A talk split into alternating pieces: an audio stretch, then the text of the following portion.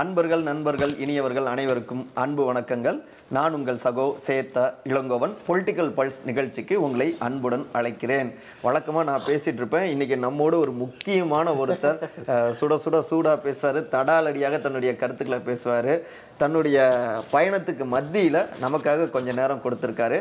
அவர் யார் அப்படின்னா தேனி மாவட்டத்துடைய திமுகவுடைய வடக்கு மாவட்ட செயலாளர் திரு தங்க தமிழ்ச்செல்வன் அவர் தான் நம்மோடு இருக்காரு. ஒரு ரெண்டே ரெண்டு கேள்வியை மட்டும் நம்ம நேயர்கள் சார்பாக நம்ம கேட்போம். வணக்கம். வணக்கம். எப்படி இருக்கீங்க? நல்லா இருக்கு. சொல்லுங்க. பொலிட்டிக்கல் பல்ஸ் நம்ம பாட்காஸ்ட் நிகழ்ச்சி. இப்போதான் நம்ம நேயர்கள்லாம் ஆர்வத்தோடு நிறைய கேட்டுட்டு இருக்காங்க நீங்க வரவும் எங்களுக்கும் மகிழ்ச்சியா போயிடுச்சு. ஒரு முக்கியமான கேள்வி ஏன்னா இப்போ கொடநாடு அது சம்பந்தமா அந்த வழக்கை வந்து வேகப்படுத்துங்க அப்படின்னு முன்னாள் முதலமைச்சரான திரு ஓ பன்னீர்செல்வம் இன்னைக்கு ஆர்ப்பாட்டம்லாம் செஞ்சிட்டு இருக்காரு திமுக ரொம்ப ஸ்லோவா இருக்காங்க. எங்களுக்கு நீதி வேண்டும் நீதி வேண்டும் அப்படின்னு போராட்டத்தில் கர்ஜனை செஞ்சிட்டு இருக்காங்க ஏன் இந்த தாமதம்? ஏன் திடீர்னு அவர் இந்த விஷயத்தை கையில் எடுக்கிறாரு? இன்னைக்கு நான் திமுகவில் மாவட்ட செயலாளர் இருந்தாலும் எனக்கு ஒரு இது என்னன்னு சொன்னால் அந்த அம்மா சாவில் மர்மம் இருக்குன்னு சொன்ன ஓ பன்னீர்செல்வம்.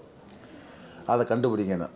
ஒன்று ரெண்டாவது கொடநாட்டில் அந்த அம்மா வாழ்ந்த இடத்துல கொலை நடந்திருக்கு கொள்ளை நடந்திருக்கு.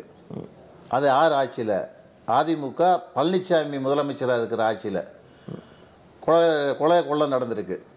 அதெல்லாம் அன்னைக்கு தெரியாத ஓ பன்னீர்செல்வத்துக்கு இன்றைக்கி ஏதோ ஒரு ஞான உதயம் பிறந்தது மாதிரி ஆட்சியில் பொறுப்பு இல்லாமல் அதிமுகவில் இல்லாமல் வெளியில் வந்து நிராத பயணியாக இருக்கிற ஓ பன்னீர்செல்வம் இன்றைக்கி வந்து தமிழ்நாட்டில் ஒரு போராட்டம் நடத்தினா மக்கள் இதை ரசிக்க மாட்டாங்க. அப்போ அவர் எதற்காக இந்த போராட்டத்தை பண்றாரு? தான் ஒரு பொலிட்டிக்கல் ஸ்டாண்ட் பண்ணுறதுக்கு ஒரு சில போராட்டங்களை அறிவிக்கிறாரு. தவறான ஒரு போராட்டத்தை அறிவிச்சிருக்காரு. இன்னும் பின்னாடி நிலைமைக்கு தான் போவார் ஓ பன்னீர்செல்வம்.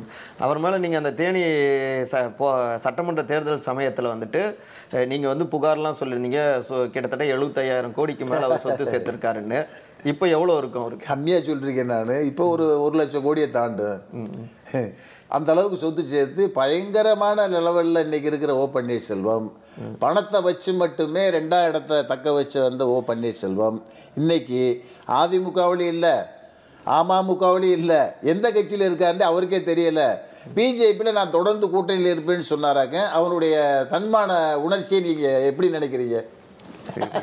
இன்னொருத்தர் ஒருத்தர் சொல்லியிருக்காரு முன்னாள் முதலமைச்சர் திரு. எடப்பாடி க. பழனிசாமி நாங்கள் சுதந்திர பறவை ஆனால் திமுக அடிமை கட்சின்னு சொல்லியிருக்காரு. திமுக எப்பயுமே சுதந்திர கட்சி. நான் பார்த்துட்டேன். அவங்களுக்குன்ட்டு ஒரு இண்டிவிஜுவல் இண்டிவிஜுவாலிட்டி இருக்குது ஒரு இது தனித்துவம் இருக்குது யார் வந்து பெரிய குனிஞ்சு காலுக்கு விழுந்து பதவி வாங்குற நிலைப்பாட்டில் திமுக இல்லை. செயல்பட்டானாக்க அவனுக்கு பதவி. தலைவர் கலைஞர் காலத்துலேருந்து நானும் பார்த்துட்டேன். இன்றைக்கி தளபதியும் அதை நான் பார்க்குறேன். ஆனால் அம்மா பேரில் அப்படி இல்லை.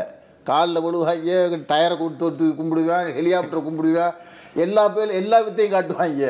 அந்த நிலைமையில தான் அன்றைக்கி அதிமுக இருந்துச்சே தவிர என்னமோ நாங்கள் சுதந்திர பறவைன்னு சொல்கிறது தப்பான செய்தி அது.